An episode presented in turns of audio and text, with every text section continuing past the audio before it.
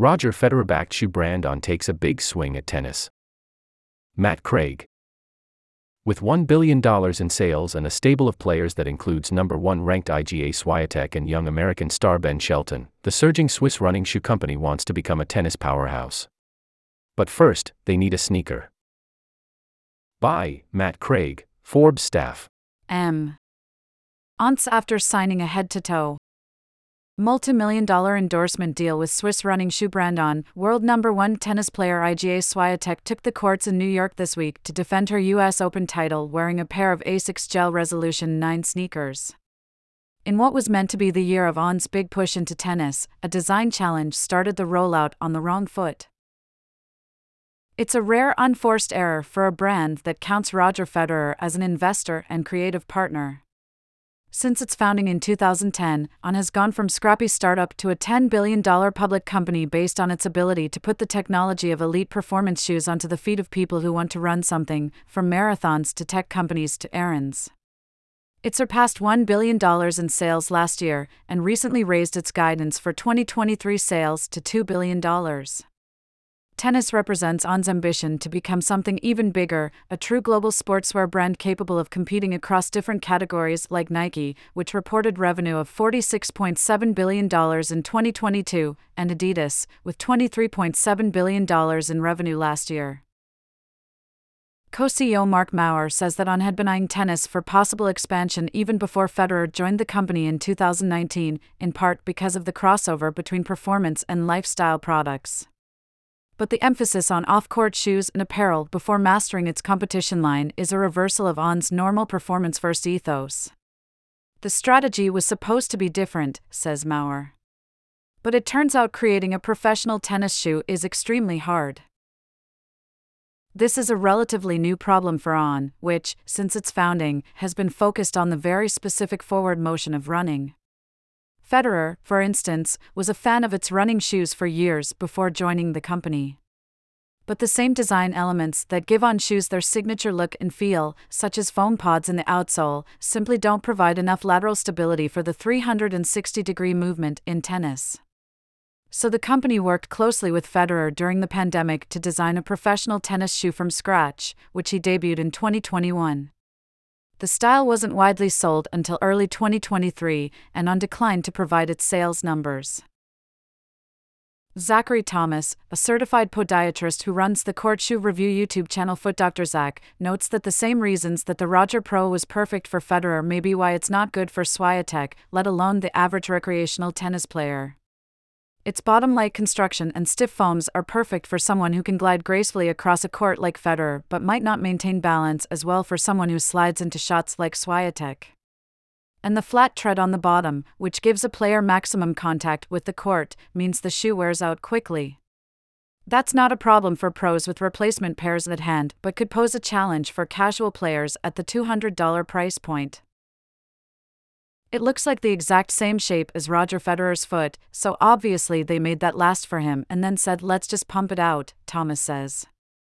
It's perfect to be used three or four times, and then that's it, done, it's almost useless.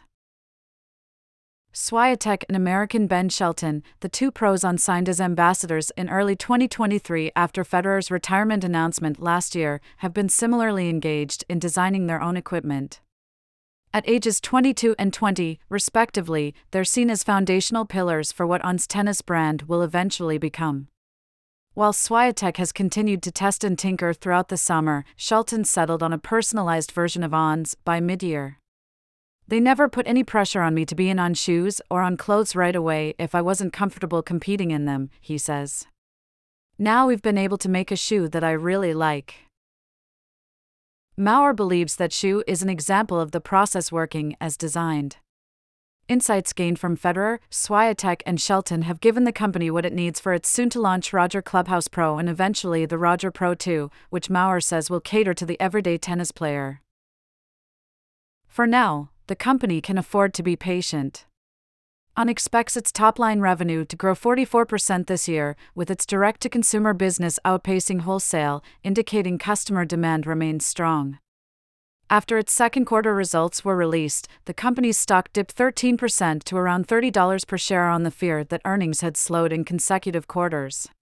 But Ashley Owens, who covers on as an equity research associate at KeyBanc Capital Markets, says the reaction feels a little bit overblown.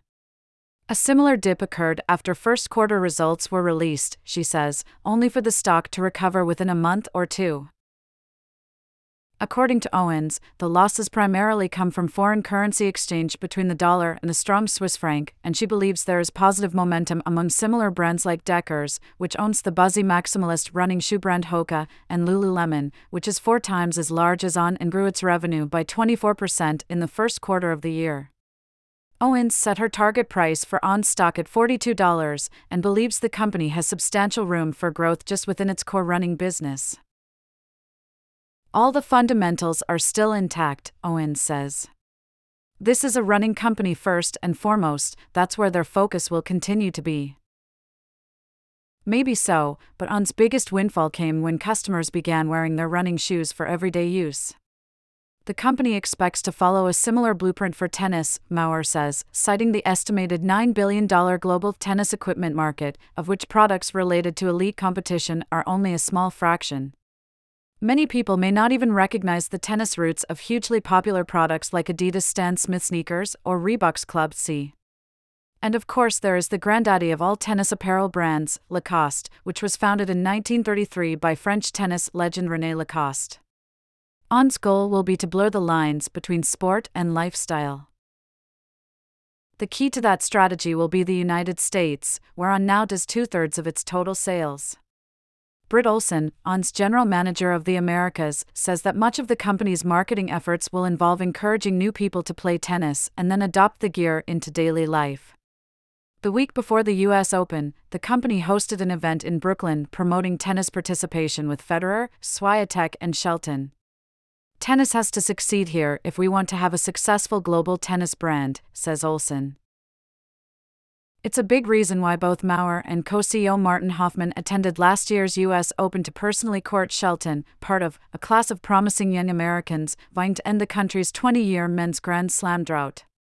Were he to win, with his infectious smile and an army of social media followers in tow, it's easy to see how both player and brand could become household names in tennis. I think that On is one of the greatest brands in terms of storytelling, Shelton says. I want to do big things off the court as well as on the court. I think On does a great job giving me an opportunity to do both. More from Forbes.